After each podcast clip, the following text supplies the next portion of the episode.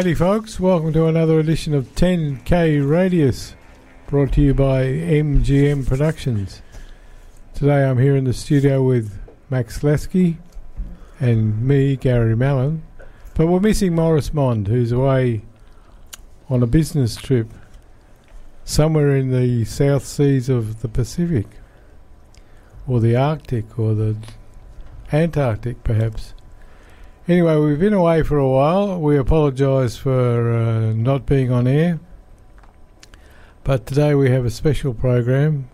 For the first hour we're going to be talking to some passengers, some very special passengers from the ship Eridan.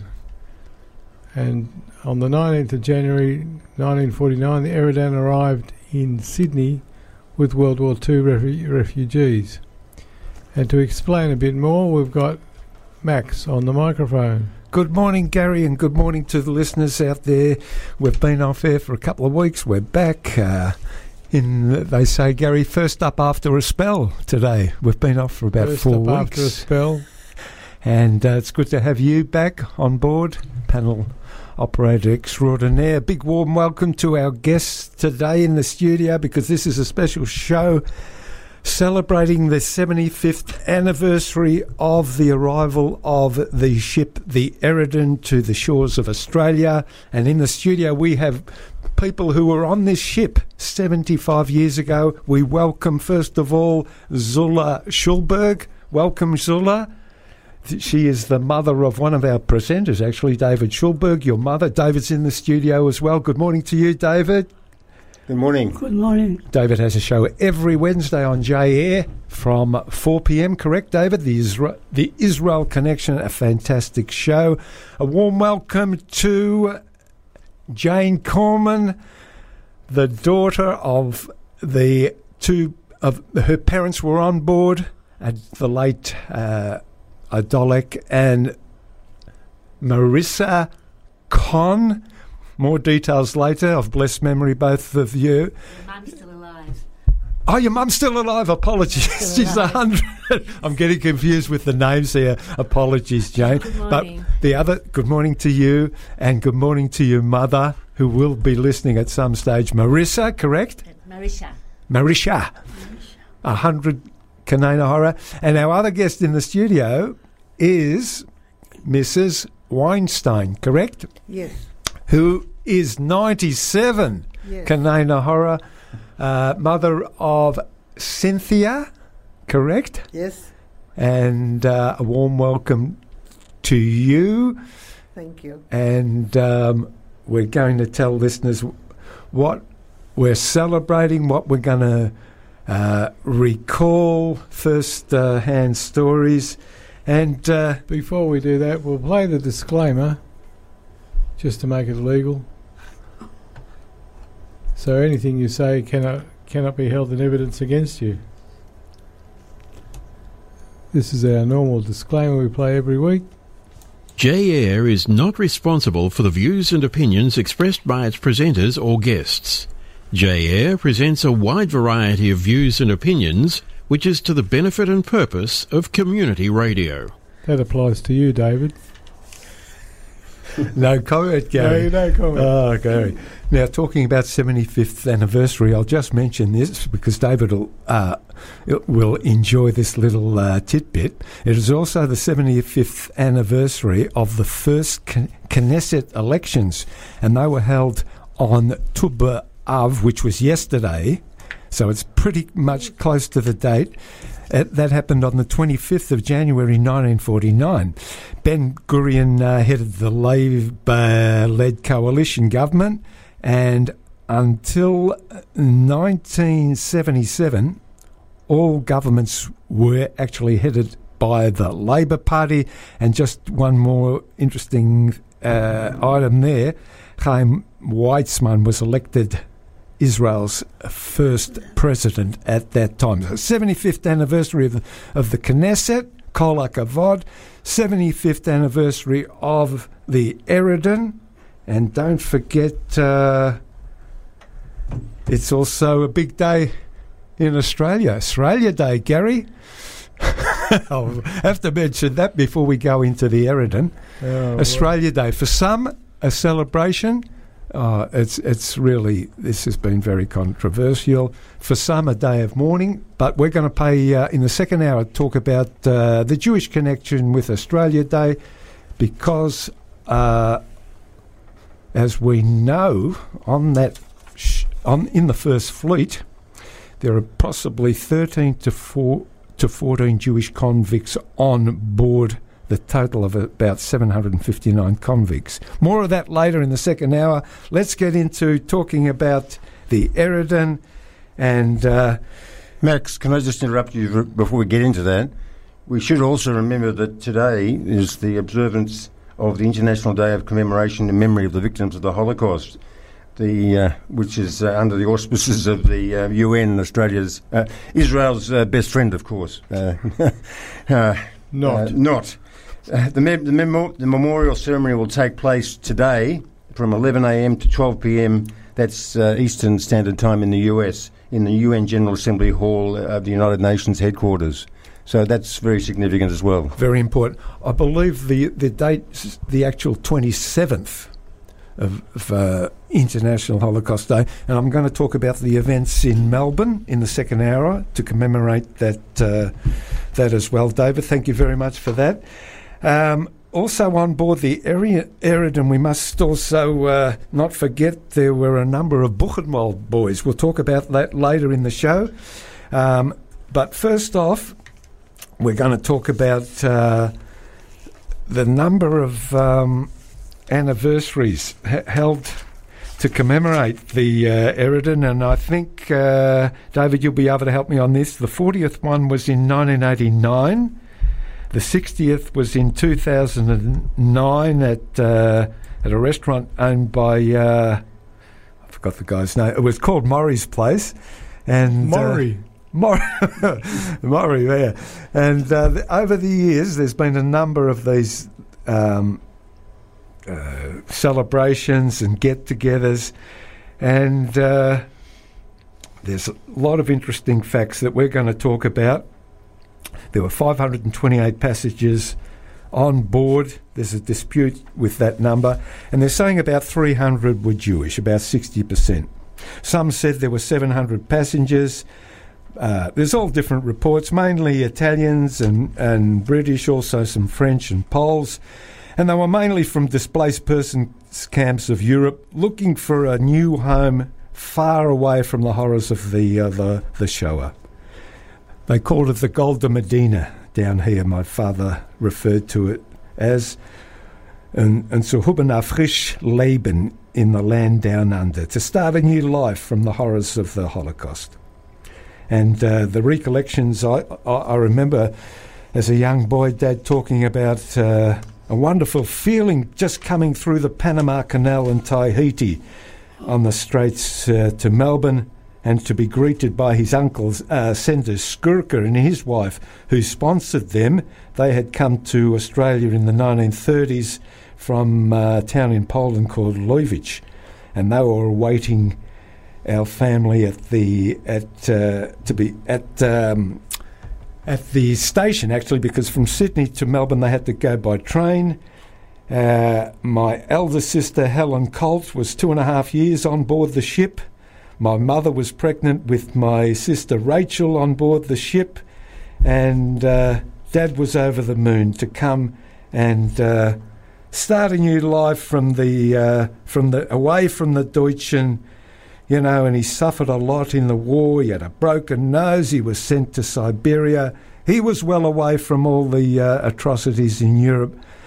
A distance of some 11,670 nautical miles from where the ship sailed from Marseille in France to Sydney, and from Sydney they took a train to Melbourne.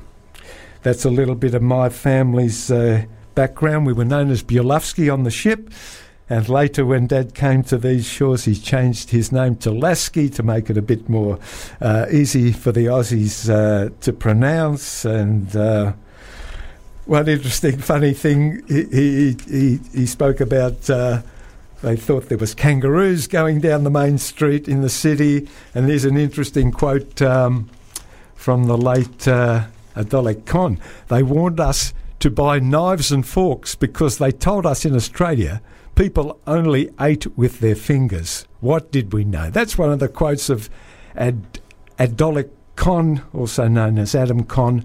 But first of all, let's pass the microphone over to David and his mother and talk about what it meant to be on this ship, the friendships, the camaraderie that existed, and it has existed now for 75 years, Kanei Nahara. Well, at first when we arrived there, most of us lost the whole family, and we were just single people. Eventually, we formed a family, which we missed, on the ship Eridan. And we were very close together somehow. For many, many years, we knew each other. And the trip on Eridan wasn't so it was terrible. The people were lying on the desk, they couldn't eat, they didn't have anything, there was no water, it was horrible. The men were separate and the women were separate, and they were carrying French soldiers down because they were going through the French colonies. The ship from Marseille went to Guadeloupe, then to Martinique, and then to Tahiti. Well, in Tahiti we had a wonderful time already. We stayed there for New Year and Christmas, and we were already dancing and having a good time there. And eventually we went through Panama Canal, so it was 10 weeks that we were on water. Which part of Europe did you come from? Myself? Yeah, what country were you born? Poland. I came from Poland. You were born, you were telling me, in Germany? No, I was born in Poland. In Warsaw. Okay, Warsaw. And were you in the Warsaw ghetto? Yes, I was. And you survived the ghetto? My dear friend. Obviously. I was till the end, the 19th of April 1943. I was left with my mother. My father and my brother were taken away, and we were all hidden up in the lofts, and eventually everything was burning and we had to get out. So they put us in the middle of the road, so that was already the uprising of the ghetto, the Warsaw ghetto uprising. And I had a cousin that was one of the men. He was already a university student, and he burnt alive in that ghetto. We're speaking about Maya Majorovitch. Yes, that's my cousin. And how did you survive the rest of the war before you got onto the ship? Oh, my fellow. This is a story. This is a story. I was there standing with my mother, and, you know, the Germans told us, whatever you have, to throw down on the ground. And my mother had a little bag with gold or something, because everybody tried to, in the ghetto, to have something of substance. And then they said to throw everything down. And my mother threw it down, and then she put it back in. She had a rucksack, and it was Pesach time, and she had matzahs in there. So the German came, he put a hand in that, and they felt the matzahs, so he didn't take the gold. I was so scared, you can't imagine. From there, we went through burning Warsaw to Umschlagplatz. Umschlagplatz was the place where all the trains were going to all the camps. That was the mine station. So I was there with my mother and my uncle and cousin. Well, I wasn't allowed to exist in the ghetto, so my mother used to hide me in a bed if they come in, the Germans, to look for people. And how old were you at this time? I was 12. You must have grown up very quickly. Very quickly. I grew, yes. Eventually, we went in the train. It was my mother, me, my uncle, and my cousin. And we were going and stopping. And everybody was saying, oh, we're going to Treblinka, we're going here. Eventually, we stopped. And we stopped in Lublin. And my cousin looks through the window, and she noticed my brother behind wires. And that was, and we couldn't believe it, because my father and my brother were taken away. Mm. So my uncle went to the left, and my cousin and my mother and me, we went to the right. Eventually they told us to get up and go back to the train. And my brother noticed us, because that was the last trip from Warsaw. That was already the end of it. So eventually my brother noticed us coming on the train, and he jumped and he joined us. So my mother said, "Look, Jurek, you're coming. You don't know where you are taking us." He said, "I want to be with you." They took that to Majdanek, and "I want to be with you." And we came to Poniatów. Poniatów was an Arbeitslager, you know. It wasn't a concentration camp. A work camp. It's working, yes. And people were digging, and my brother... So you survived the rest of the war in the camp, in a work camp? No. My brother escaped from there once and twice, and then he came to me, for me, and he said, "Zula, you coming with me?" And I said, "No, I want to stand with my mother." So my mother said, "Zula, you are young, you have to help yourself." And I escaped with my brother. And I came back to Warsaw, and there was a Polish family that knew my parents, and they took me in. And I was there completely free, and my brother lived somewhere else. Until the end of the war. Oh, no. Yes. Gary, we better go on and tell our listeners just a little bit of background on the Eridan. It's the United Nations Relief and Rehabilitation Agency chartered the Eridan, which had served as a wartime French naval transport ship, but had since been converted into a cargo vessel and was not fitted out for transporting passengers. And during their voyage from Marseille to Sydney, a maritime workers' strike left the ship without a crew, so the French authorities released convicts from prisons to work as strike breakers. Interesting. And there was a murder on board during the 62-day journey, and they recall the story of a waiter who slit the throat of a passenger with a carving knife. Oi, there was problems on this ship. Water rationing, as Zula just spoke about, and shocking conditions, husbands segregated from wives, and primitive cooking facilities. Poor hygiene plagued the ship, which became so notorious it made headlines in the Australian newspapers. There you go. So let's go over now to... just a minute, I'll play a station. Yeah. TV. You are tuned into the Habbo radio station everyone loves. J-Air 88 FM. On air 24 hours a day, 7 days a week. And online at j-air.com.au. And this is 10K Radius. We're talking to some passengers from the Eridan. Yes, Zula has been giving us her background before she boarded the ship. And now we go over to Inka Weinstein. We just have to tell listeners that it's the 75th anniversary of the arrival of the Eridan in Sydney. It arrived in Sydney, correct, Gary? 19th of January 1949. Correct. Carrying lots of refugees from war-torn Europe. And in fact, the Buchenwald boys were on board, several groups. Yeah, we'll talk about them later. And also, Gary, I found something interesting. Back in July 1940, the Danira arrived here in Australia with 2,500 detainees from Germany escaping from England, and about 2/3 of them were Jewish. And that's a story and a half. We haven't got to go into that, but ships play an important part of local Jewish history. It's over now to Inka Weinstein. Tell us a bit about your recollections before the ship and on the ship. During the war, we spent most of the time in the Warsaw ghetto.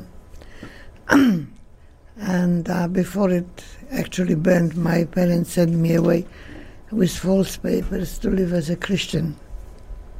And of course, I had a different name, which I had to remember. But I went to school, Polish school, and one day the headmistress came and said, "I'm taking you on an excursion We're going to watch the ghetto burn.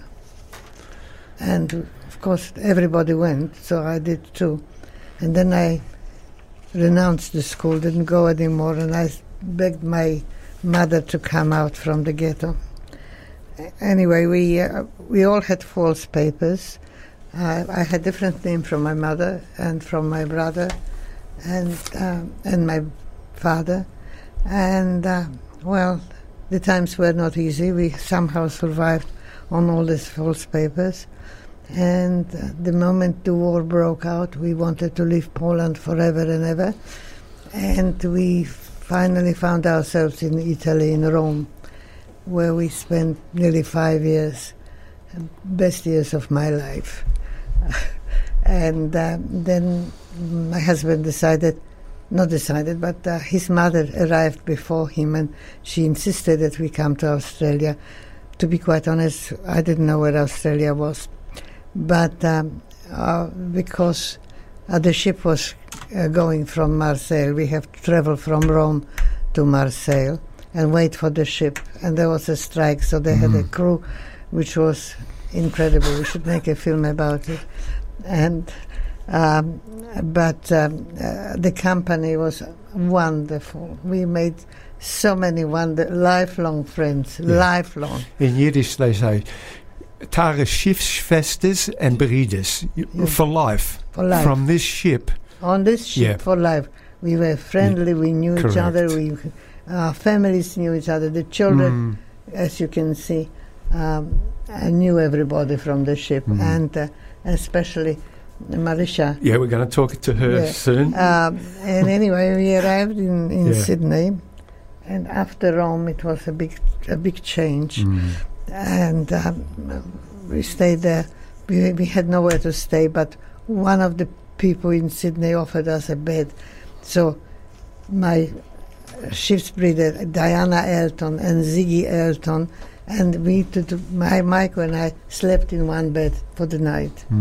We were very, very hospitable. And then we arrived in Melbourne, and our life started, and from nothing to something. Yeah, talking about people in Sydney, on board the ship was a chap by the name of Stan Grossman and his wife, who later founded the Katie's clothing retail chain. There's and so many personalities on board this ship we're going to talk about shortly. And I want to call to the microphone now Jane Corman, who is one of the daughters of the late Adolek and Marysia Kohn, and I believe your sister was on board Selena on the ship. Jane, welcome to the show. Tell the listeners what you remember, because your parents had a lot to do with the reunions, and tell us your childhood memories of the talk. I was born later. My sister was a 1.5-year-old on the ship, and I remember Mum saying that, as we know, it was hard to get good food, but she managed to just be chummy with the African cook, a French African cook who used to put aside some porridge for my sister. And so that was great. And Mum could go to the kitchen too, which was a great privilege. She, what can I say? I know that, Mum and Dad were very involved in the reunions. I think it was such a momentous thing to leave war-torn Europe. Yeah. Your father came from Łódź, correct? That's right. And your mother, what town was she from? She came from a little town called Skesh, which was north of Łódź. Yep. But they were evicted when she was about 14 or 15, right, and they moved to the Łódź ghetto. And your mother now is 100, correct? That's right. Well, yes, her passport says 1924, but all the records, the Łódź ghetto records and the United States Holocaust Museum records and other records say she was born in 1923. So it's, Your father changed his name at times to Adam Kohn. That's right. Because he, business and so forth. And now we must mention Pavel Horovitch, who went also by the name of Paul Hall. Correct? Right. He was one of the organisers of the reunions. He was born in Krakow, Poland. And tell us a bit about your recollections. I don't have much history on Pavel. What I remember, I wasn't that involved in the reunions because I lived in Israel for 18 years. Right. And before that, I was, a wild teenager, so I don't really remember what happened. But I do remember the effort they put into making these reunions. I remember Dad and Paul would get together and they'd, make the lists and everything would be so detailed, and they'd get the, government. Yes, they had, in fact, Bob Hawke, when he sent text messages of congratulations of the great achievement and contributions to Australia from the shipmates on board the Eridan, and there was another minister for the other reunion. I can't think of his name. We're going to 1989. The 40th was attended by Senator Ray. Senator Ray, yes. I believe he was still alive. Wow. And the government were always sending out telegrams in those days, in the early days.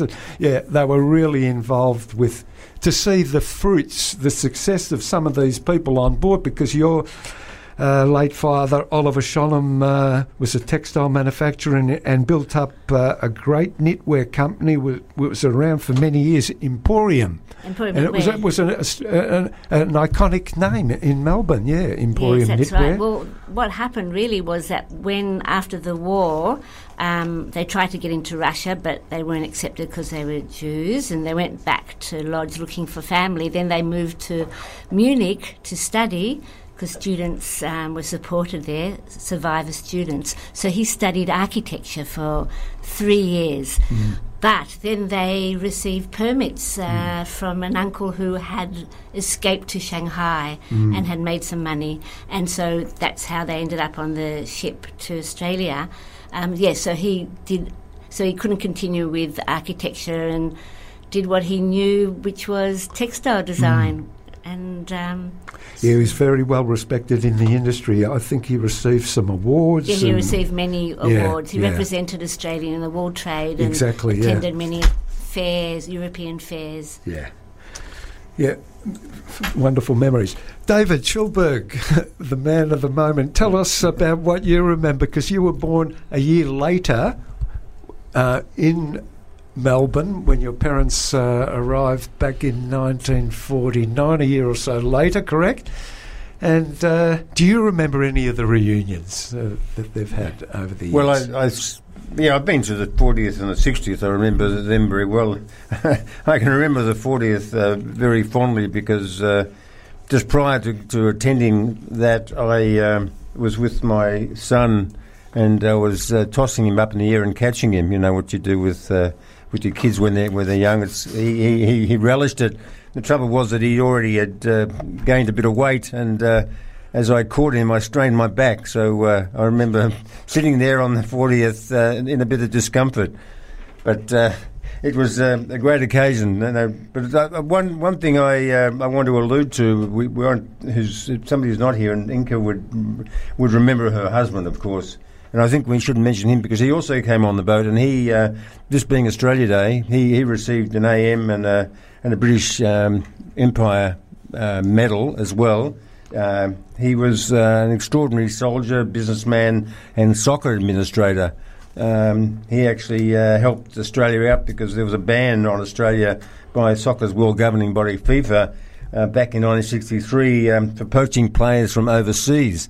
But he was instrumental in bringing soccer to the fore in this country, and of course Inka would know the story of his survival as a tank commander where he was injured during the war. Who was this chap you're referring to? This is Inka Weinstein's husband, Michael Weinstein. Now we know. Yes, I do remember him. Yeah, there was write-ups in the Jewish News many years ago about him and his role in the soccer industry field. Gary, do you remember Mr. Weinstein? Yeah. Hakoah, he had a lot to do with in the early days, correct? Sorry? Hakoah Soccer Club. Hakoah. Yeah. Hakoah, Maccabi. Maccabi, yeah. Hakoah. Yes. I think my late dad knew him at one stage. And then the Australian Soccer Federation. Mm. Yeah, I don't think he'd be too impressed with Australia's performances currently in the Asian Cup. They had a draw, didn't they? They got through, but they haven't got a forward line, basically. No, that's right. Anyway, got a backward line. Yeah. Gary, what about a little bit of music? We'll have a little short break. B'Sheva Singers. That's great, and then we'll come back. We've got about another half an hour to talk about memories on the Eridan. Okay, here we go with the B'Sheva Singers in Yiddish. Rosenkers mit Madlen. In dem Beis HaMikdash, in Avin Kol Cheder, sitzt die Almone, Basion allein. Ihr ben Jochid und Idalen, wiegt sie Geseder und singt ihm zum Schlafen a Lieder Leschein. Ay,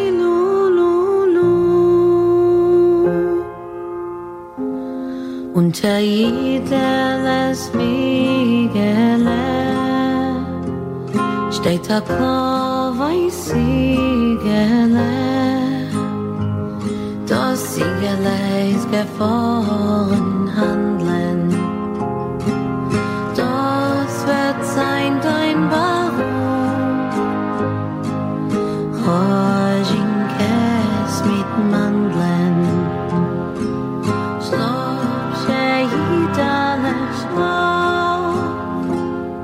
Es wird kommen eine Zeit von Eisenbahnen. Sie werden verpfeizen eine halbe Welt. Eiserne Wagen wirst du spannen und wirst in der Mauer verdienen viel Geld.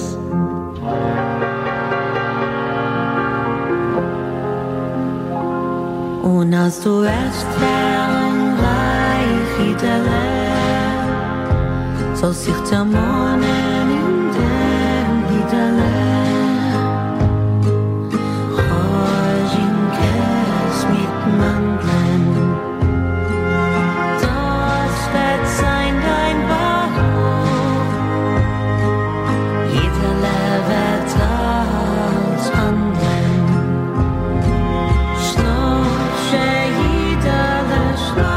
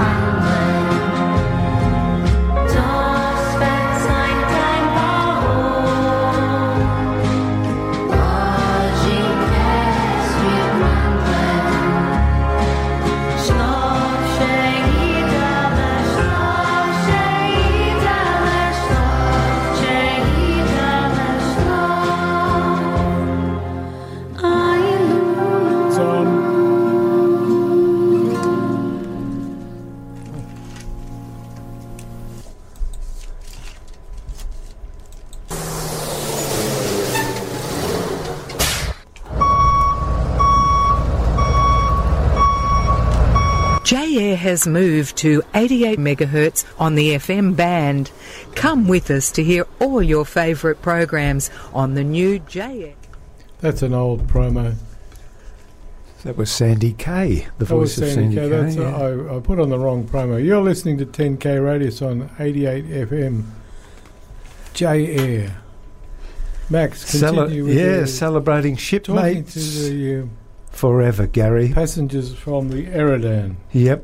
And Peter Conn wrote a beautiful double-page article back in 2009, Shipmates Forever, and he talks about the former passengers, and their reunions, and how it changed their lives. And some, before we forget, we must mention some of the... We've got the passenger list here, Gary, in fact... The whole McGill here. I don't want to read out. No, I won't have time today. But some of these people on board, we need to give him a shout-out, the late Philip Maisel and his sister Bella. They were on board. Philip passed away a couple of years ago, and Bella, who was 100, I think, passed away last year. She was married to Marek Hirschhorn. Philip was a big contributor to the Holocaust Museum, put in an enormous amount of work there. Kol hakavod to them, and may their memory be a blessing. On board also was Leon Fink, known on board as Leib, spelled L-E-J-B. He was a refugee at the age of 16 then, went on to become another textile manufacturer, Colatex Hosiery. He was on board with his mother on the ship. He became, in Yiddish sukma, Gary Agavir. He did well in property with, later on, property development with the Lieberman family, and when he went on to buy the Hoyt's chain, I think, from 20th Century Fox. I might be wrong there, but that's the information I was given. Other people on board were Regina and Rosa Tepperman, who later became famous for connected with the Diana Ferrari label. Jane, remember the famous... right. It's still going, but they sold the business in the 80s. Yeah. There's a connection there on the Eridan. Now we talk about another very famous family on board. The Oberclades were there, and on board was... he's a professor now, was Frank Oberclade, who holds an AM, Order of Australia. He's done a hell of a lot of work, research into pediatrics. I think he was senior Australian of the Year last year. He was born in Kazakhstan, of all places. But my parents always talked about the Oberclades, and there's some of the people I looked up on their list. David, you've got a whole Megillah there of stories, photographs, with the Eridan. Tell us what you've got there, because the listeners... Well, unfortunately, we're on radio, so people can't see this, but I think... It's huge. There's a huge compilation here of material, a book that was produced coming to Australia in 1949 with pictures of the people and the scenes that they were at during their voyage. This is the work of Jane Corman, who has compiled this. It's an extraordinary publication, and I think it really should be eventually made as a resource for people to be able to examine. Maybe it needs to be digitised, but I think the people who were responsible for this are the photographers primarily who were on board. Did your father have a camera on board, or was it only Philip Maisel? He did have a camera, but it was stolen. So he was very upset, because that was the first thing that he bought and spent a lot of money on and lost it. Would have been a Kodak box brownie in those days. Yeah, I think it was something like that. Yeah, but it was worth a lot of money. Yep. Zula wants to say something? No, Philip Maisel had a Leica. We called him Fala, Bella's brother. And he had a Leica, and that's how he did a lot of photos. Even when David was born, he still did photos till we'd be able to use our own. And that's where the photos came from. We must be very grateful to what he's compiled for posterity's sake. He obviously thought it important to chronicle what was going on. Otherwise, people wouldn't believe it. Yeah, they wouldn't believe it. Yeah, that's right, Gary. For instance, food meals in the third class were eaten in dark holds by the light of hurricane lamps. No butter was served, and the food was of poor quality. Haricot beans were served every day, and often the meat was so bad that the stewards advised the passengers to throw it overboard. Often the bread was blue mouldy. Cutlery was dirty and rusty. Grubs were found in the peas. Oy vey. The bunks during the 9 weeks journey, there were only 2 issues of sheets, even where passengers had been seasick. My mum suffered a lot on the ship. She was pregnant with my middle sister, Rachel, and oh boy, did she go through the journey to hell. But once she saw the Australian shore, Gary, her face lit up. Yes. The start of a new life. She lost her entire family in the concentration camps, including her twin sister, Mulla. She was the only one of 7 siblings to survive. And gekimmen zu a frisch Leben. Yes, a new life. Yeah.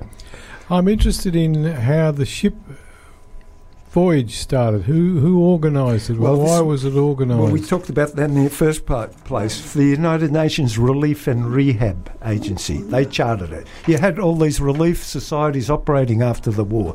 Displaced persons camps had a huge amount of Jewish people seeking a new life. Ask our guests, how did they get on the passenger list? Well, I know they had to pay about £100 Australian for a single fare. It was classified as third-class voyage, but it hardly qualified because many people referred to it as a hell ship, as you've been describing. Yeah. So, how did you find out? How did you get connected with the voyage? You needed sponsorship, a relative in Melbourne, or via the Jewish Relief Board, I think it was called at the time. That was UNRWA. UNRWA, correct. Yes. They were good then, not now. Because I had an uncle in Australia and he sponsored me and my husband. That's what my brother used to say, Zula, if nobody survives, we've got an uncle in Australia. And £100 was a lot of money. Oh boy, huge amount. You had to be a millionaire to afford a ticket. And eventually that's how he sponsored us and that's how we came. For £100 you'd expect a decent meal. We were supposed to go on by flight. He paid for our journey, but we were in Paris 3 months waiting, and there were strikes, so we decided to go by ship, and that was Eridan. Yeah. And that left for Marseille. Yeah, Gary, from Marseille, something interesting here. There was an ex-professional English footballer on board, and he quoted this: "We had to pay £120 to live and sleep in conditions worse than those given to cattle at home." And his wife collapsed on board from lack of proper food, and the only food and water given to her while in hospital was brought to her by her husband. It's a whole story there. And there was an engineer from Birmingham said the drinking water was oily, and until the ship reached Tahiti, most of the passengers were ill from diarrhoea. Did you get any of this? I heard the stories from a lot of people. Well, I don't know. I could see the table where you're supposed to eat. It was a long table, a wooden table, and tin plates, and the plates were going from one place to the other. Nobody was sitting at the table. Everybody was sick on the ground. And the doctor there had only Panadol or something like that to give them. Mum, do you remember a story when we got to Tahiti with Sam Suskind, who was on the boat? Yeah, the Suskinds were on there. They're on the list. Well, they made a joke out of it. Tell us. Because, the men were separate, and he was lying there on the upper deck, upper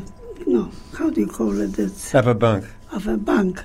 So they put a man dressed like a Tahitian girl with balloons, I don't know what, and eventually we had one man that he was not well. So they took the advantage of it and they played a joke on him that when he was going into his bunk, he found a Tahitian woman.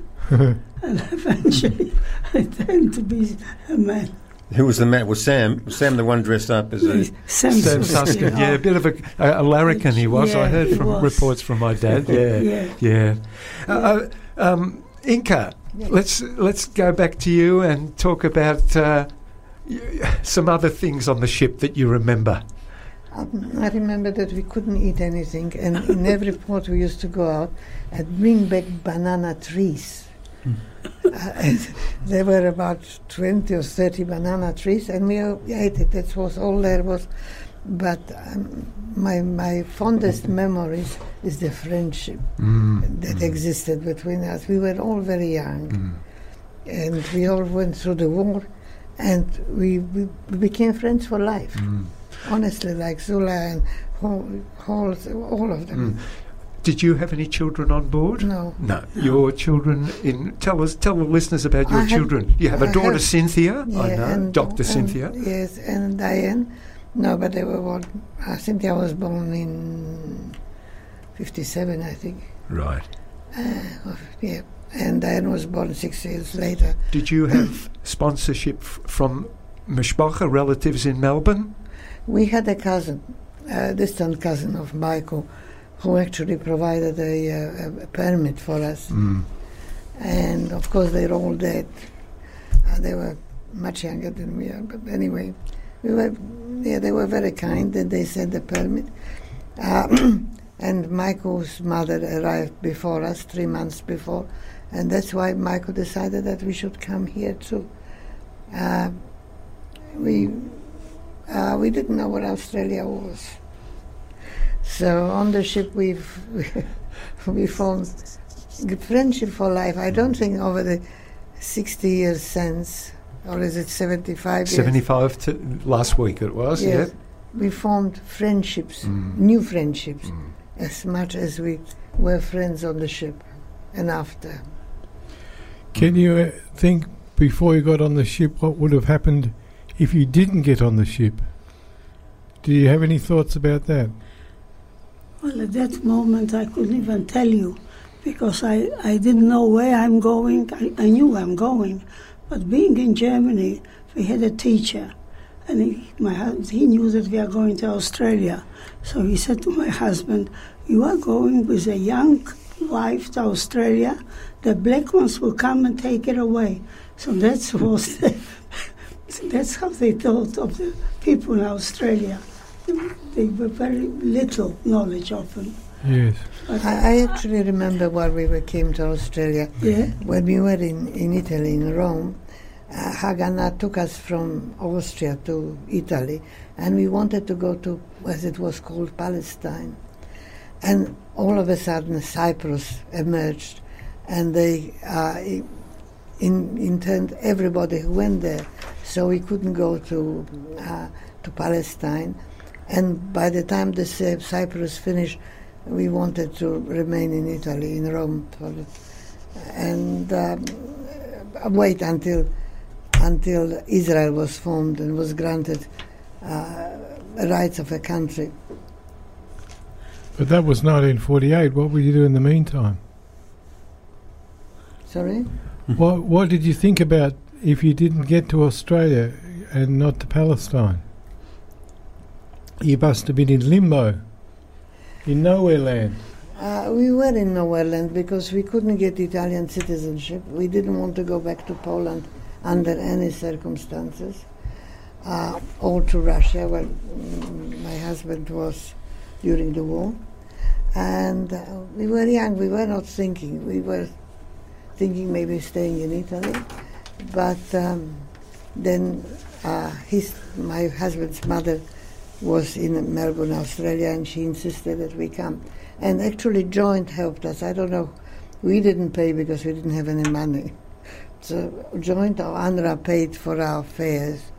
Can't remember. So otherwise we... So it was into the void, into the unknown. Sorry? It was a voyage into the unknown. Absolutely, absolutely. When we arrived in the port before Australia, I can't remember, Tahiti. After Tahiti was... Honolulu. New Caledonia. And we met a fellow from Australia. He said, "That's exactly what Australia looks like." Then half of us decided to go back. Yeah. I can tell you that when I emigrated to Australia in 1962, my grandmother suggested she send us food parcels because she thought it was very primitive in 1962. Aboriginals eating in the streets and kangaroos going around. Throwing spears at you. Yeah. Europe and the United States were very ignorant about Australia. What I wanted to tell you that what we celebrated, it's not Eridan. We celebrated the friendship. Correct. And the people that were like a family, all of us. We formed a family there. We formed a family. Mm. It was a bond for life, and I'm going to ask Jane, do you know how many from the ship, the number of survivors that are still alive from the Jewish community? Today. A handful, yeah. I have no idea. Just looking at the list briefly, I saw a couple of names that rang a bell, for instance, the Ackerfeld family. I think Mrs. Ackerfeld's still alive. Their son Wayne is he's in the travel industry. I don't know if you remember that. Marcus Ackerfeld was on board with his wife on the ship. I think they all passed away. I think she may have passed away. Anyway, the listeners can ring in and tell us if you want to talk direct to our guest, 9069-2086, or your SMS 0404-556988. Ring us up. You've got about 6 minutes, or leave a message. And you've got about 4 minutes. 4 minutes to go. Close off. Jane can wrap the show up if you like, because you've got a wealth of information there for us. I just want to say that in spite of the filth and the miserable conditions and the terrible food, what Mum and Dad used to always say was the main thing was that they were free. And to be free was, he didn't take that for granted. Mm. And so when they landed in Sydney, they went to a different place to Inca. They actually were taken overnight by the Salvation Army Centre. And it was cold, even though it was summer. They said they were cold and there was no beds. So what they did is they slept on the tables and covered themselves with curtains they took down. They took down the curtains like Sound of Music. And then they travelled the next morning by train to Melbourne. And Mum said that when they arrived at the station, they had a sponsor who didn't turn up. So they were just the three of them, Mum, Dad and baby or little toddler Selena, and she felt very sad and lonely, which is not like Marysia because she's always in good spirits, but then she was sad and lonely and she started to cry. And so my dad had a number besides a sponsor, a number of a brother of a brother-in-law or I don't know, something, and he called this man who came and took them to the Bialystok Centre. Oh, in St Kilda at the time. Yeah, it was a Jewish Relief Centre, and they stayed there for 2 nights, and eventually their sponsor found them, and so they stayed somewhere else for another 3 nights, and I think they moved 6 times that year, or maybe more. I've got a quick question for Zula. Do you remember a chap on board, Jacques Best? He was a Buchenwald boy. He was smuggled on board or something. There's a whole story about him. He was a German Jew, and he hid in the hospital or something on there. Jacques Best. He was 24 at the time, a bit older than you. I knew Best later on. Maybe it's Mishpacha, anyway. But I want to tell you one thing, how I became Jewish, because I was in an orphanage as a Christian. I went to church in Zakopane. You know, Zakopane is the nicest part of Poland. That's the Alps. And I met a man that was involved with the Kapo in Warsaw. They were taken away in the Polish uprising. And he said to me that they are back in Warsaw. So he went to the Jewish committee in Warsaw collecting money for me. And there came a man, and she had papers on the table. And there was written Zula Majorovitch and Stanisława Sokołowska. And he said, the name is familiar. And she said, which one? And he said, Zula Majorovitch. And that was my first cousin. And he took me away from them. And that's how I became Jewish again. What a marvelous, beautiful story. I would have stayed a second. Can I thank David for organising this, David Schulberg, Kol Hakavod, and thank you, dear guests, for coming in to Mrs. Weinstein, to Jane Corman, to Zula. We've got about a minute left. David, sum it up in a couple of lines what this Eridan means to you. Well, it's a very important occasion, and we still have some survivors who we have with us, which is really, really, really, very special. Mm. We don't know whether next year what the situation will be. Unfortunately, Bella wasn't alive long enough, because she would have been somebody I would have dearly loved to share this with.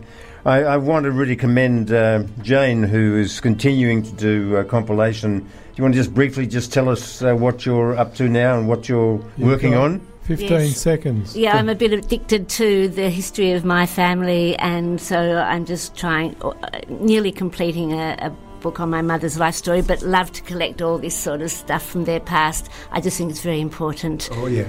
Zichronos, the memories we must never forget, and from generation to generation, we've got to tell the story. Thank you very much for coming in, and mazel tov, but it's a big occasion. We hope to have you in next year. Thank you. State on a variety of other matters that I think you would like to know about, then tune into Walter's World every Tuesday at 11 a.m. or find it on demand on the JR website. Don't miss it. Find us on Facebook. Just head to www.facebook.com/JR Radio. That's 2 R's. JR Radio. You are listening to JR 88 FM.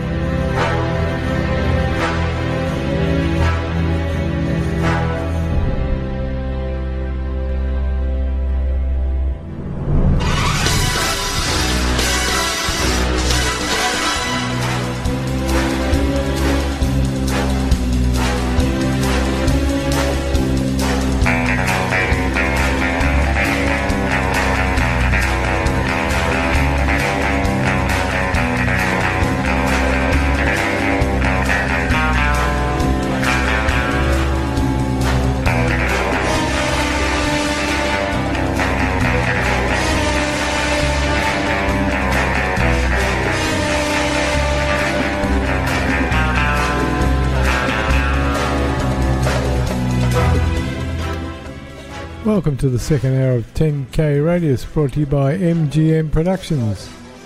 I'm in the studio with Max Lasky and Gary Mallon. We've just been talking to passengers from the Eridan, which arrived in Australia 75 years ago carrying European war refugees. Some Jewish, some not Jewish. You can pick up what they had to say, what they remember, on the podcast, which will be up later this afternoon on our website, jair.com.au. Just summing it all up, Gary, the Eridan brought 761 passengers, including 65 British migrants and 690 displaced persons from Europe. And the complaints were mainly from the second and third classes, and we mentioned some of them appalling conditions, but they survived, the families flourished. They really did. They chronicled, they recorded the information, and Jane Corman is to be commended for not closing the door. Yep. Against all odds. Against all odds. To the land down under, Gary. And they made themselves a new life. Correct. Now, speaking of new lives, we've got a big show to squeeze into. We're just going to close the studio door while the guests leave so we can hear what we're thinking. Ah, that's better. Not so much background noise. Mendel, we've got a big program. Today is Friday the 26th of December, Australia Day, 2024. For some it's Australia Day, for some it's Nakba or Akbar. Yeah, oh, carry on. It's ridiculous. They're not shopping at Woolworths anymore, people, and they're not Aldi. They're not shopping at Woolworths, but it's not because they're not carrying Australia Day stuff. It's because they're too expensive. Yeah. I go to Aldi. Aldi don't stock the products either, Gary. It's only Coles and the Reject Shop. It wouldn't attract me to them if they did or if they didn't. You just go for the bargains. Yep, true. Go for the price gouge price.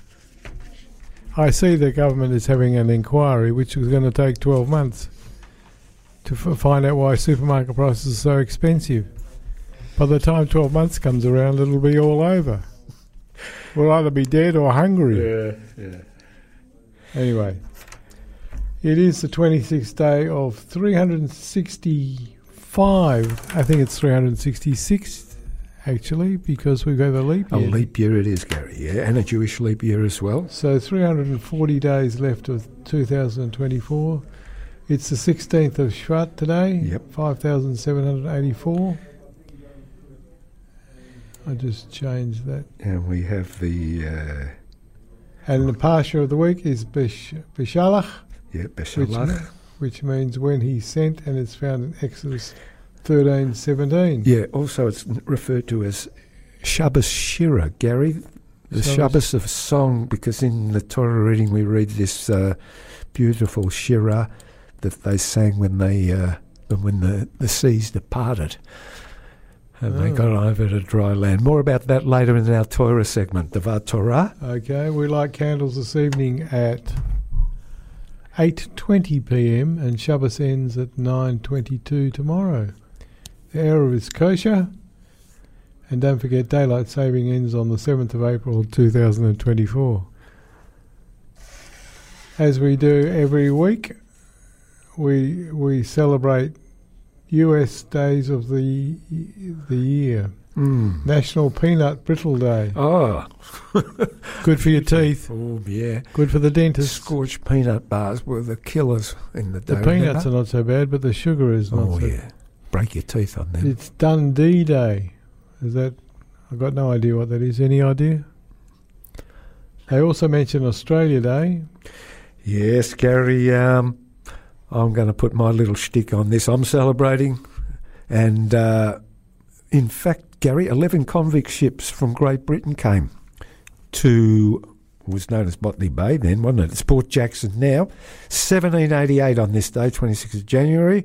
Captain Arthur Phillip, he raised that famous British flag, claiming the land in the name of King George III. And what a debate. It's Meshuggah, really.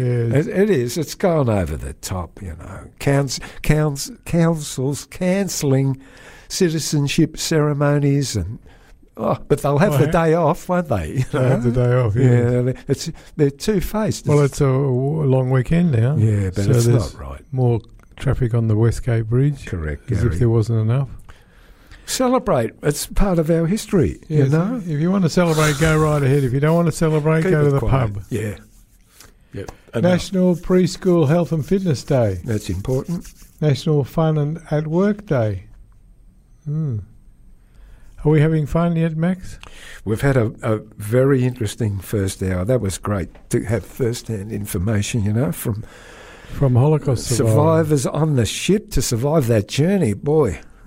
There was another Holocaust on the ship. Yeah, it was, Gary, yeah. Indian Republic Day. Are we allowed to celebrate Indian Republic Day? Mm. Toad Hollow Day of Encouragement. Whatever that is. Toad Hollow Day of Encouragement. National Green Juice Day. Don't know much about that. Oh, gee, you got a lot today, Gary. International Customs Day and National Spouses Day, amongst others. Anyway, we'll have around the Stadel, Twottum, we'll have from around the Jewish world, but Morris is not here, so we'll just pretend. A little bit of Yiddish, maybe a joke or two if I can find some. And we've got a couple of... some music, Parsha of the Week. Valets to talk about shortly, Gary. Shout-outs. Yep. Return of the dreaded blower-back of Inkerman Road. Summertime.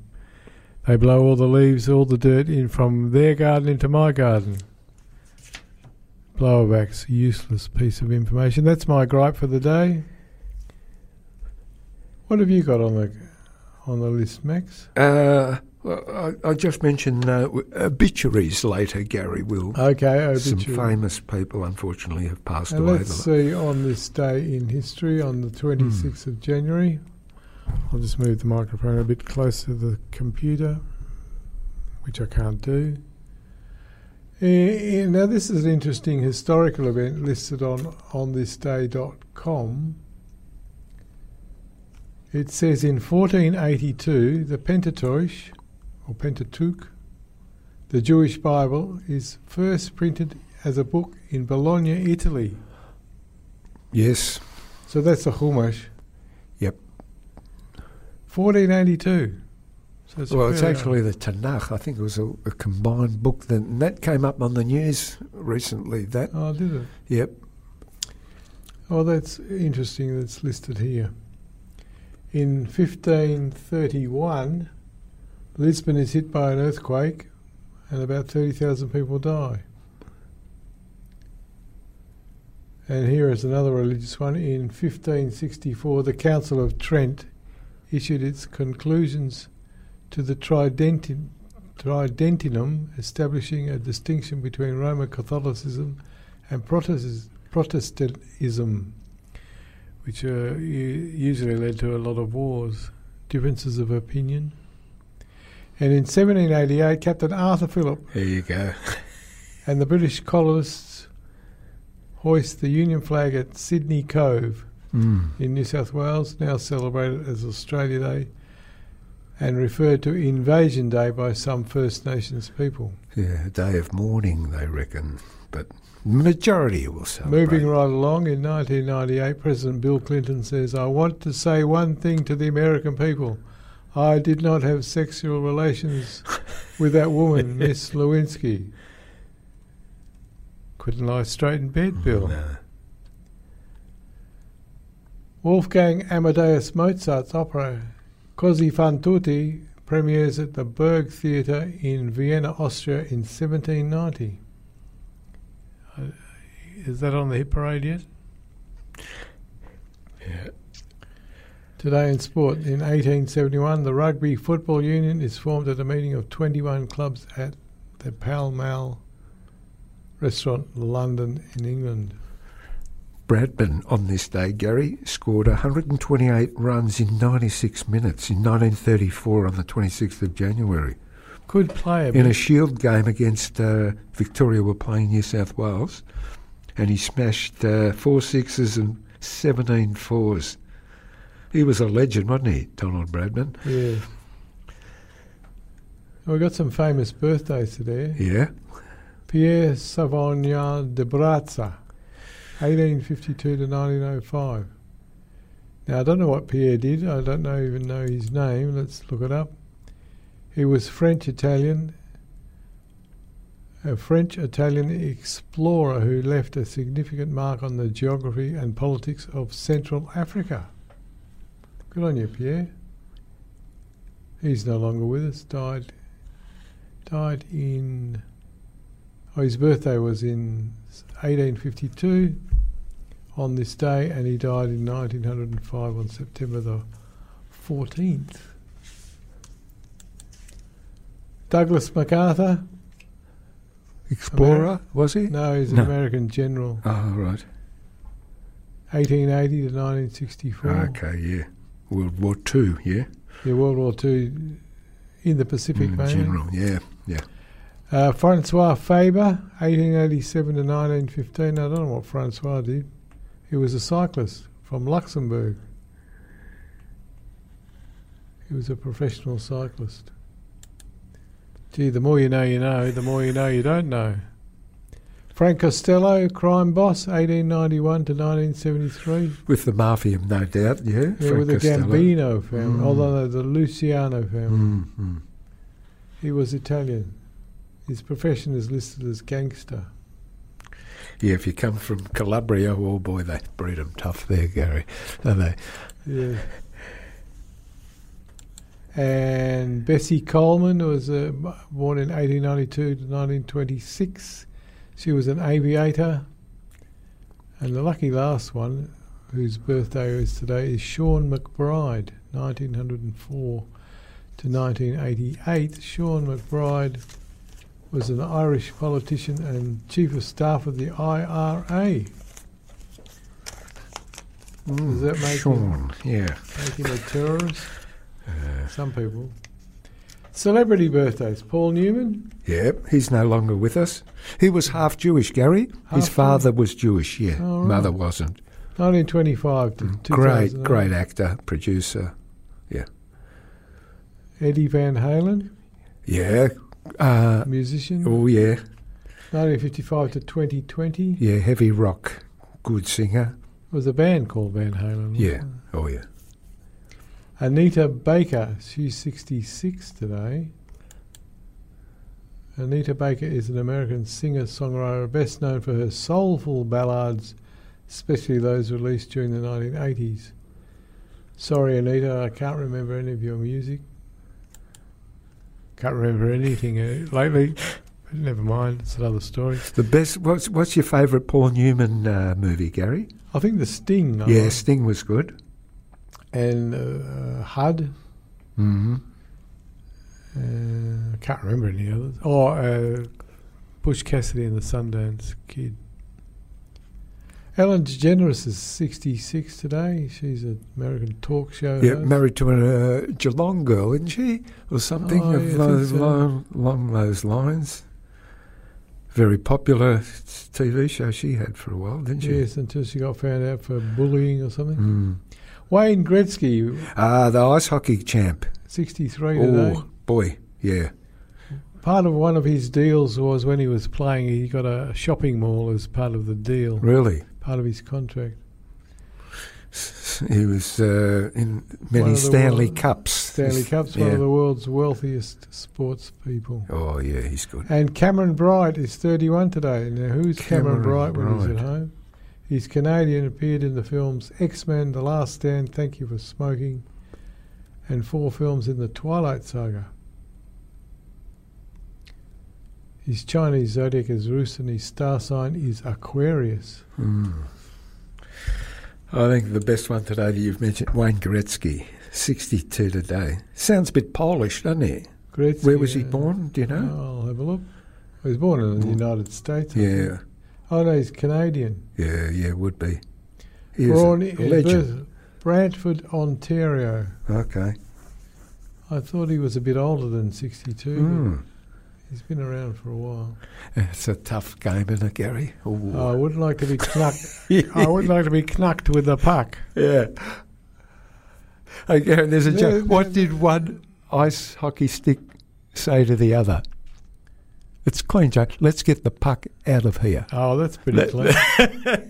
That's a lie. You're a Wayne Gretzky. This is interesting. In 1972, on this day, Serbian air stewardess Vesna Vulovic, or Vulovic, I would say that would be, survives a 10,160-metre fall without a parachute. Wow.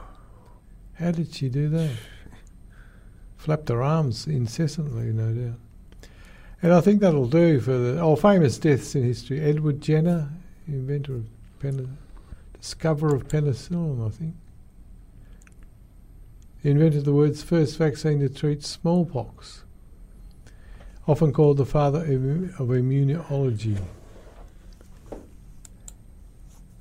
He died on this day, in 1823. Lucky Luciano, another gangster, 1896 to 1962. Yeah, in the Al Capone era with Meyer Lansky and all those, Bugsy Siegel, all associates. Gee, they were tough. They what? Nelson Rockefeller, American politician, I think, 1908 to 1979. Jose Ferrar, actor, very good one, 1912 to 1992. And Kobe Bryant, 1978 to 2020, died in a aircraft crash. Helicopter crash while flying in foggy conditions above the hills in Calabasas, Southern California. That's a shame. That's it. That's it, Gary. Let's have a look for some Jewish history. As you mentioned, it's the 16th day of Shvat. Shall I just give the weather report first? Yep. It's 19.8 at the moment in Melbourne at 11:18 and 49 seconds, heading for a maximum of 22. And for tomorrow, you'll have a very pleasant day with a maximum of 23 degrees. Slight chance of a shower in the southeastern suburbs. The 16th day of Shvat. It is Gary Tess Zayin, and I'm just going to go back to yesterday being the 15th of Shvat, the new year for trees. We didn't have a show last week, so we'll just a little talk about this minor festival. Some people continue celebrating it for a couple of days over Shabbos. Hamisha Aser B'Shvat, also known as Tu b'Shvat, and a day that marked the beginning of a new year for trees, and it's the season in which the earliest blooming trees in the land of Israel emerge from their winter sleep and begin a new fruit-bearing cycle, Gary. It's also coincides with the flowering of the almond tree yesterday on the 15th of Shvat in Israel, and the first day of spring in Israel. There you go. The seasons. I ruled the world. Every day would be the first day of spring. Now, something interesting came out of the customs minhagim of Tu b'Shvat in Israel.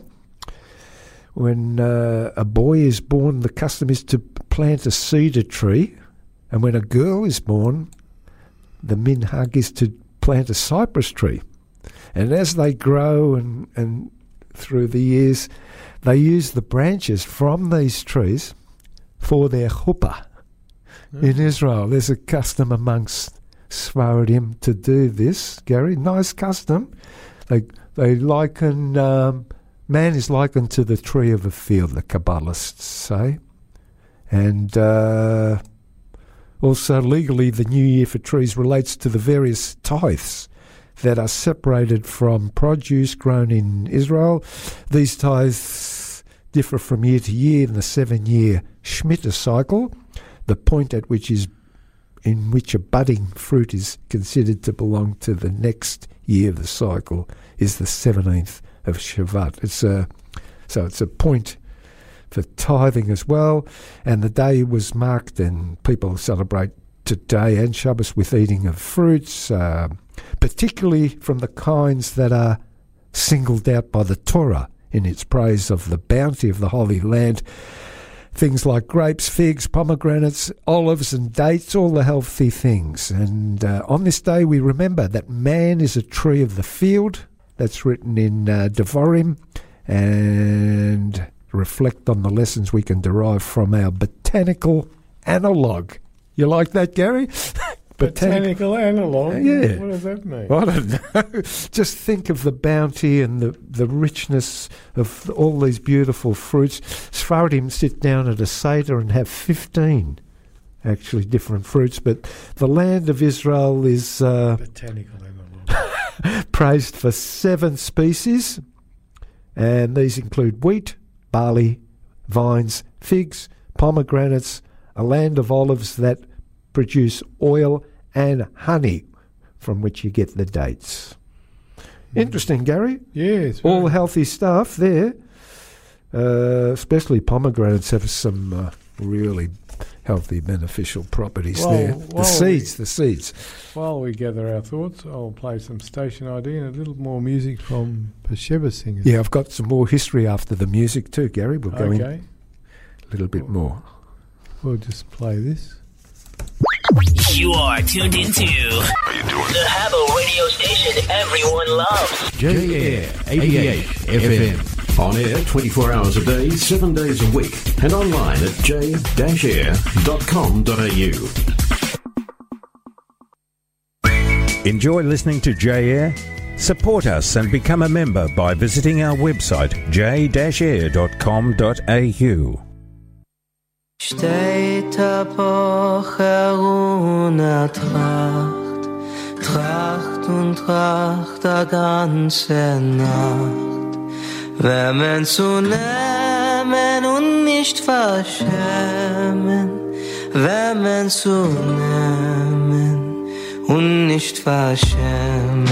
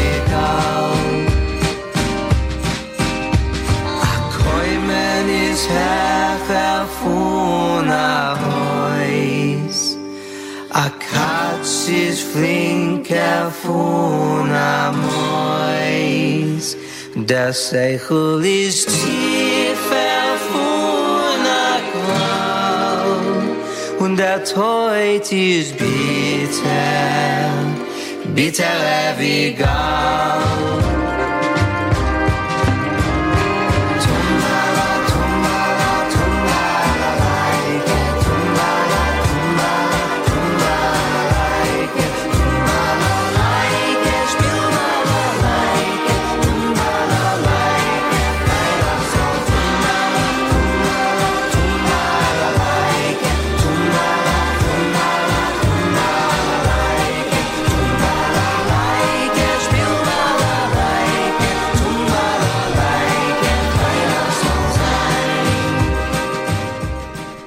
Magnificent Besheva singers with Tum Balalaika. Classic song, Gary. Never outdates that. That was with Husky Govenda and his sister and the other boy, Price. I think I forgot his name.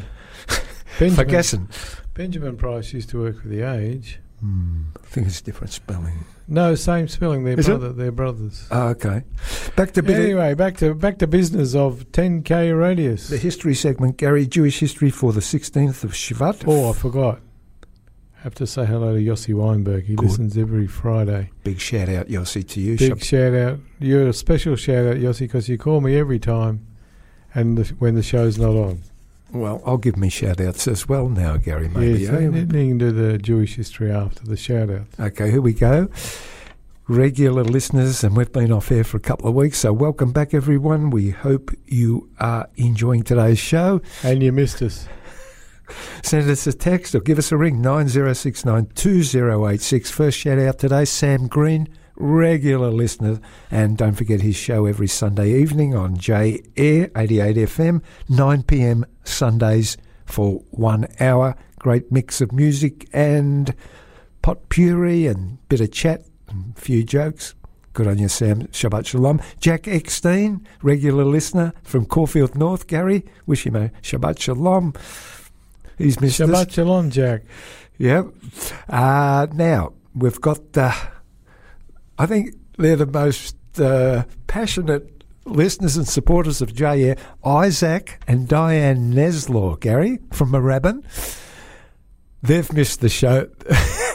Isaac's had withdrawal symptoms, Gary. Oh, no.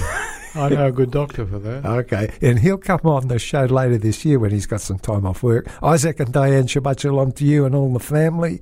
We go now to another Jack and Esther Schneer from the Emmy Monash. Now, Esther, refuah to you, Shalema to you, because you've had a couple of falls, unfortunately, lately in your room, but nothing serious, nothing's broken, but have plenty of rest.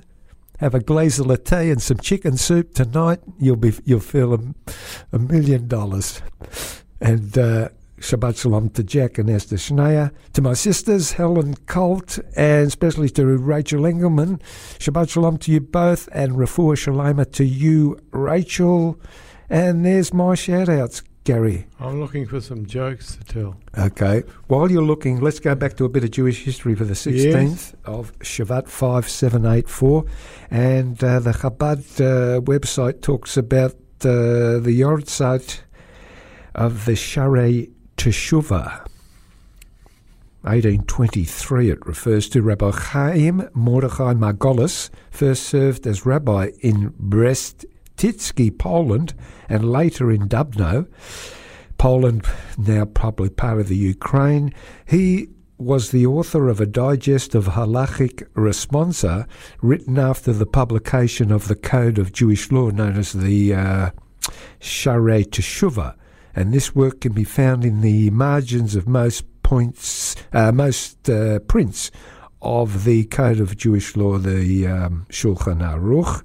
We'll have a look at some of the other bits of history for the 16th of Shvat. And as we look here, we find that in the year 1421, Gary, it talks about a Purim Saragossa. A noxious plot was brewing against the Jewish community of Saragossa, but they were completely unaware of the looming danger. They were spared, however, thanks to a handful of synagogues, beadles who acted on a dream they all had. The resulting salvation on the 17th of Shvat, which is commencing tonight, Erev Shabbos, was celebrated by Saragossan Jews and dubbed as the Purim Saragossa. A Hebrew Megillah, a scroll was penned describing the details of the miraculous story, and to this day, this scroll is read in certain communities on Purim Saragossa. There you go, a bit of history there, leading into Shabbos, Purim Saragossa. We'll have a look at a couple of other historical events for the 16th day of Shvat. Let's have a look. Gary, you got something interesting there coming up? I've got a joke. Okay, I've got just a couple of smaller items here. You go first. Today in Jewish history looks at the, let's see what they're saying here. Brazil passed an edict expelling all Jews on this day in 1654. That's sort of that we've been through, Gary. Yeah. And also, the Allies liberated Auschwitz concentration camp, a lot of people say, in either the 26th or the 27th of January 1945, hence the commemoration of Holocaust Day, which will... I thought it was the Russians. I suppose the Allies, yeah. It was a combination of America. Russians got there first, you're correct, yeah. Also, let's have a look. Arab Spring riots began in Cairo's Tahrir Square 13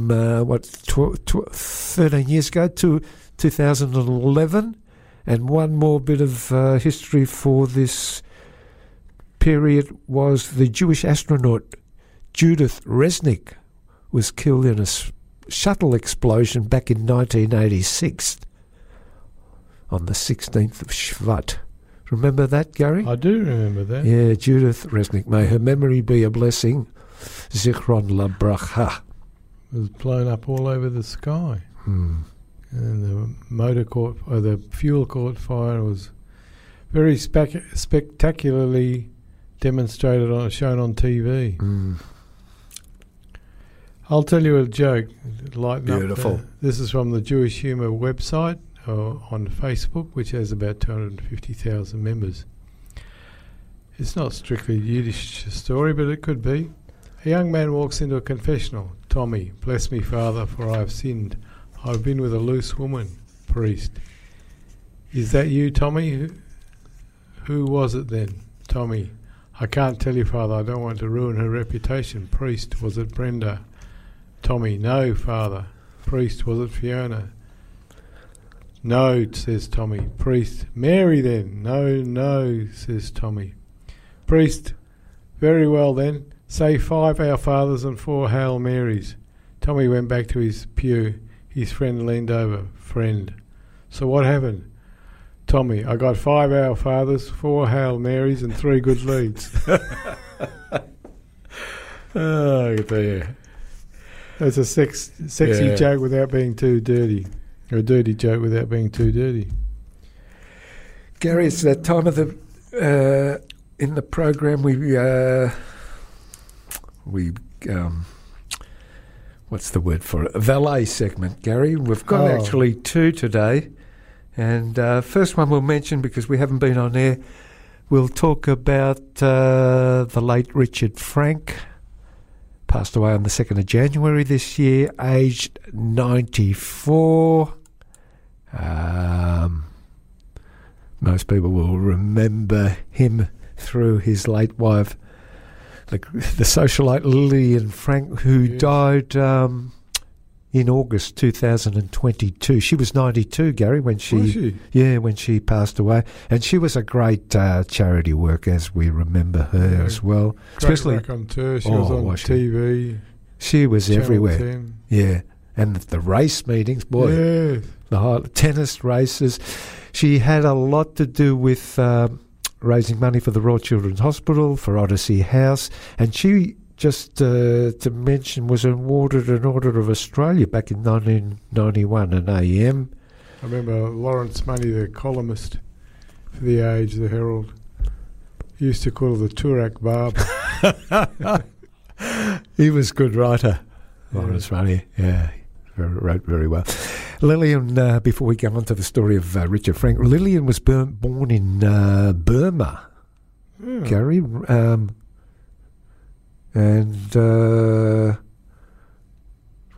then when the Japanese invaded in 1942, she ended up in Calcutta, India, and with the help of Sir Moses Sassoon, she immigrated to England and then finally to Australia, where she met Richard Frank and... a charming, debonair, stylish gentleman. She referred to him as that. And I think you wrote an obituary in The Age. I didn't write one, I published it. Oh, you published it, Gary, yeah. And before Richard went into the hospitality industry, he was selling fabrics door to door. Shmata boy. Yeah. Mm. He was, a dashing refugee from war-torn Poland, and lived in Shanghai before coming to Melbourne. And when he did arrive here, in 1951, he opened his first little geschäft, a little coffee shop in Little Collins Street, and a sandwich bar which he ran for 2.5 years. It was known as Fan Court. A lot of our old listeners will remember that, somewhere near the town hall, the back of the, in that size. What was it called? Fancourt, F-A-N-C-O-U-R-T. The name sounds familiar. Yeah. It's probably heritage listed somewhere, Gary, that one, because he did a lot for the industry. A succession of city restaurants followed, including his famous one, Petty Sessions, in the heart of the legal precinct of William Street in the CBD there. And prior to that, he had a place called Rick's in Queen Street, named for its Casablanca theme. Windows on the Bay was his last one, Gary, down in Mordialloc. Very upmarket restaurant. What did he do else? What else was he associated with? He was. He actually founded the Restaurant and Catering Association and he was president of that for many years. In 2001, he spent $250,000 renovating the former Glow restaurant in Turak Road. Remember that? Had I remember, upmarket. Never went there. Who could afford to go there? The biggest one I went to in Turak Road was the Flight Deck. Flight Deck was a great little place owned by Tony Charlton many, many years ago. Anyway, he converted Glow's into a place called Carter's Restaurant and Wine Bar. Don't know much about that.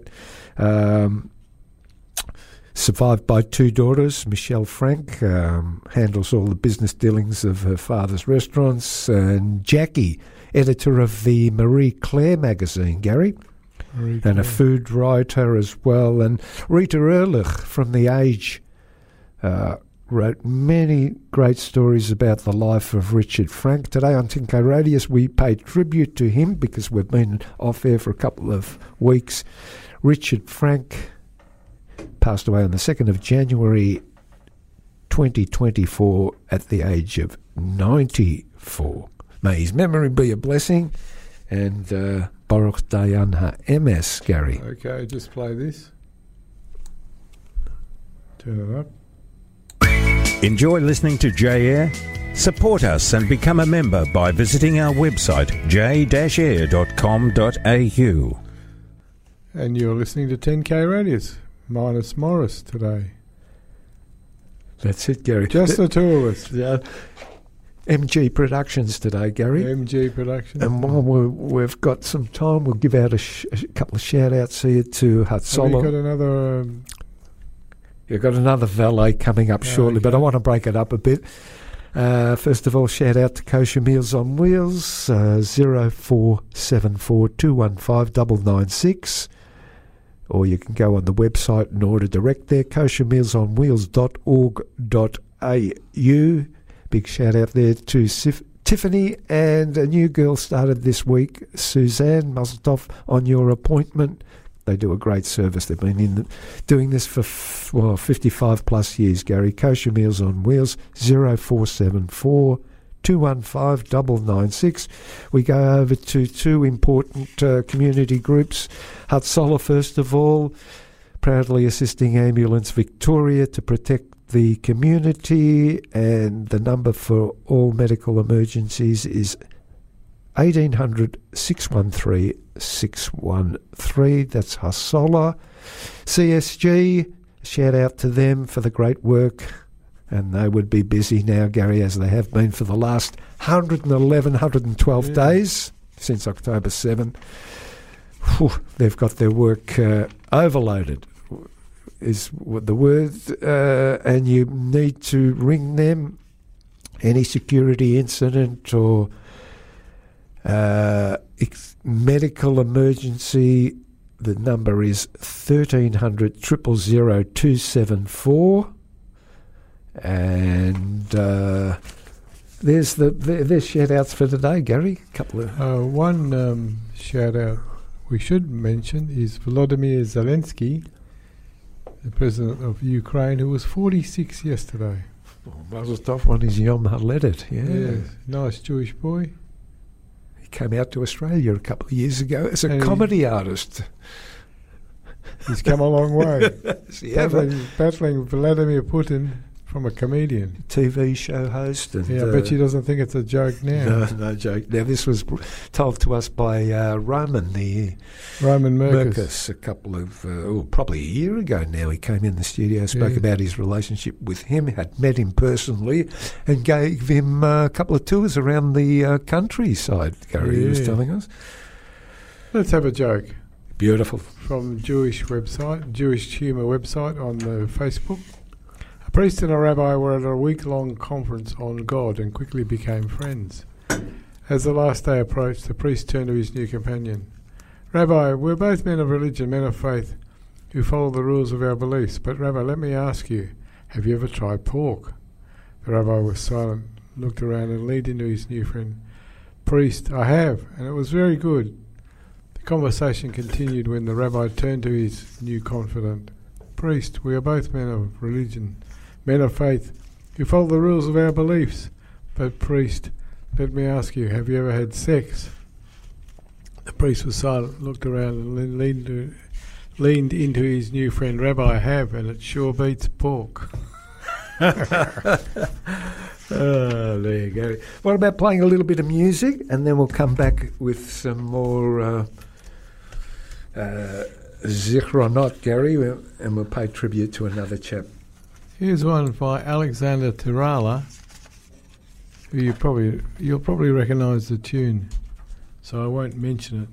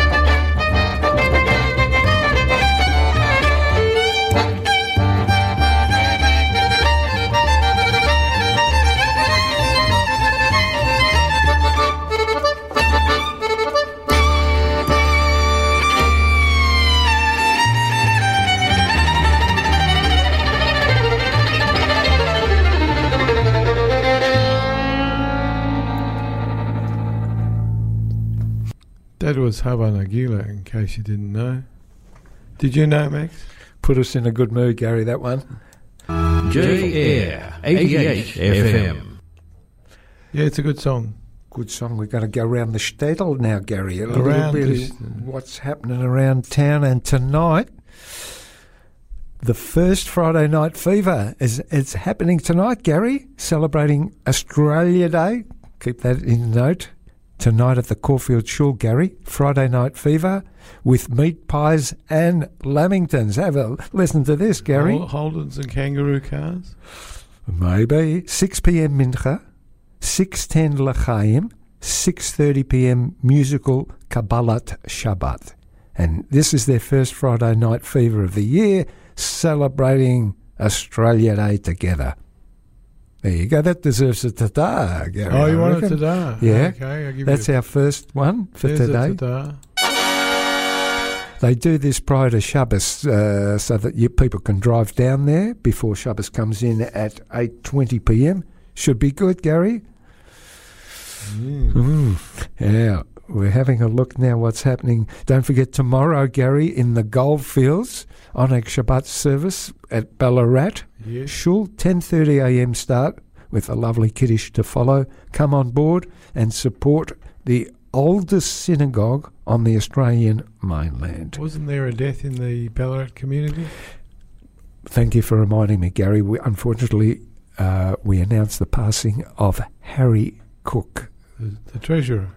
For many years, honorary treasurer, for many years, something like 30 plus years, a wonderful chap, Tzvi Ben Avraham. May his neshama have a größer aliyah, sagt man in Yiddish.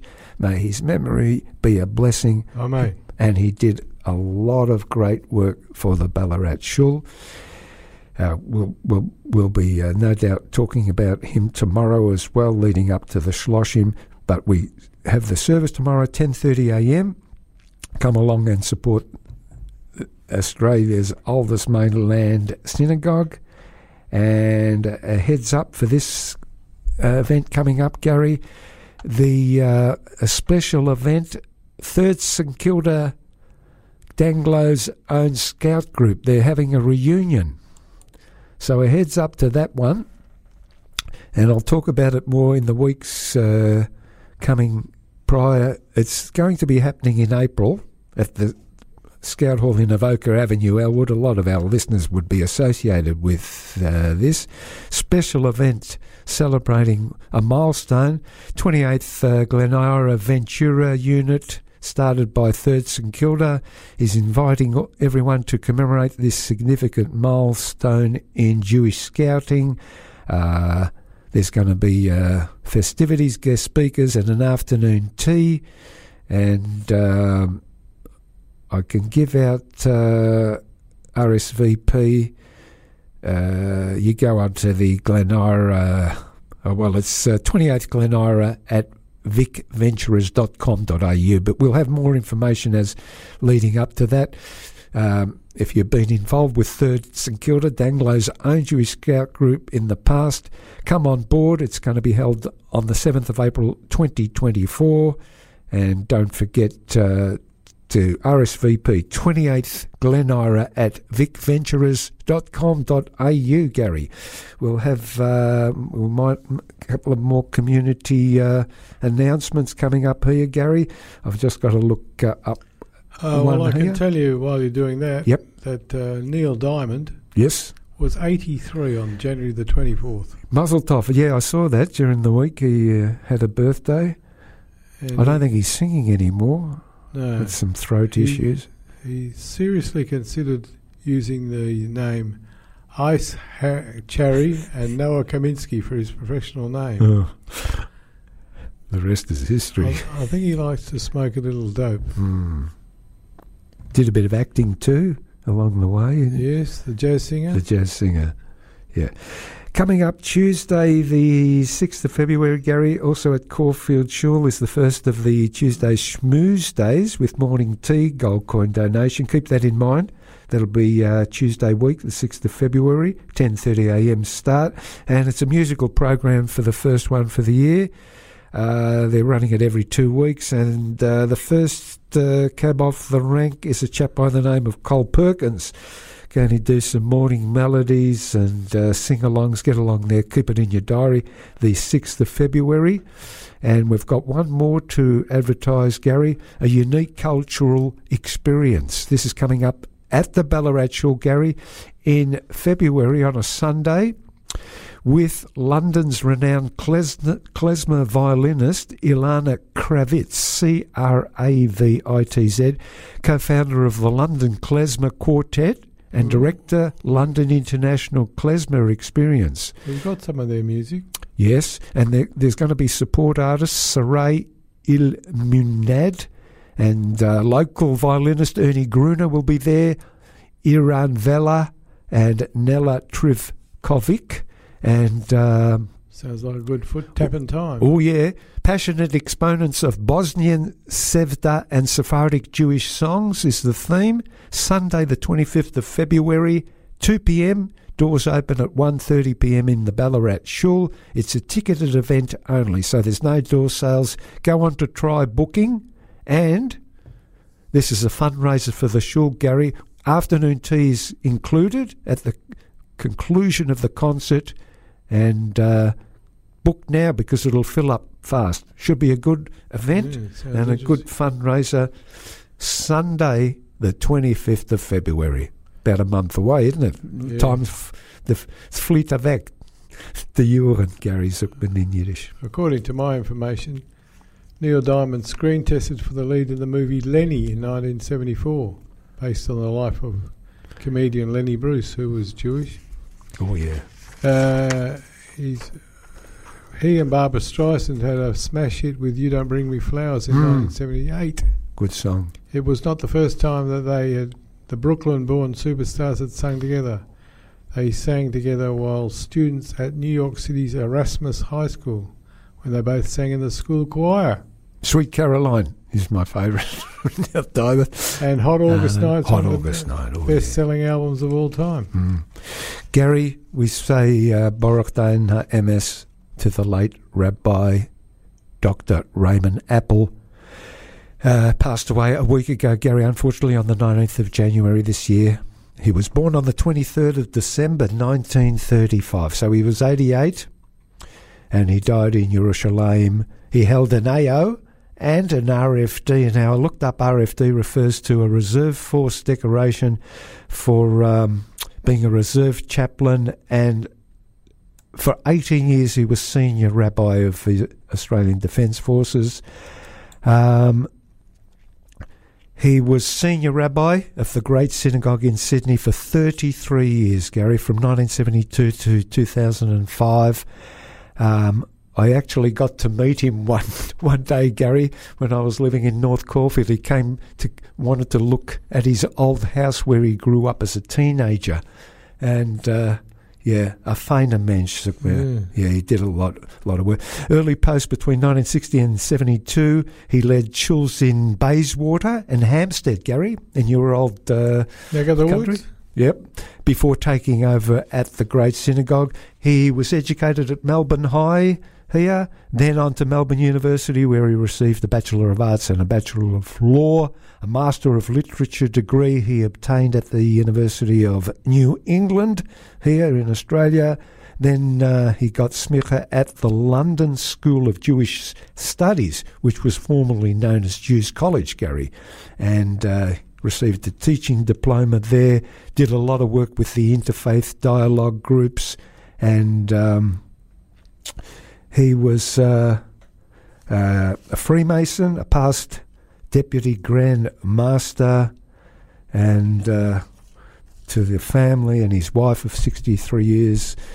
Hamakom Yenech Emesachem B'toich Sa'al Yivlei Tzion V'Yerushalayim. May the Almighty console you all amongst the other mourners of Tzion and Yerushalayim. Amen. And may you know no more sorrow. He was a great man, Gary. We've got 3 minutes. Gary, 3 minutes to discuss in a nutshell the Parsha for tomorrow. Shabbos Shira, as I mentioned, will be in the Torah reading is the Song at the Sea, and the Parsha opens with the words Vayechi b'shalach paroi es ha'om, and it came to pass when Pharaoh sent away the people. He let them go.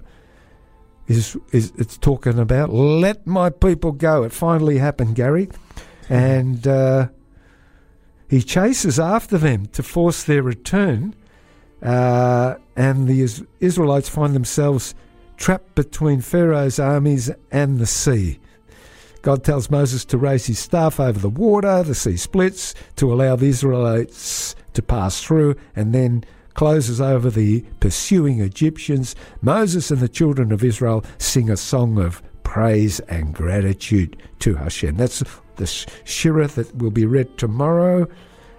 Later on in the Seder, in Rephidim, the people are attacked by the Amalekites, who are defeated by Moses' prayers and an army raised by Joshua.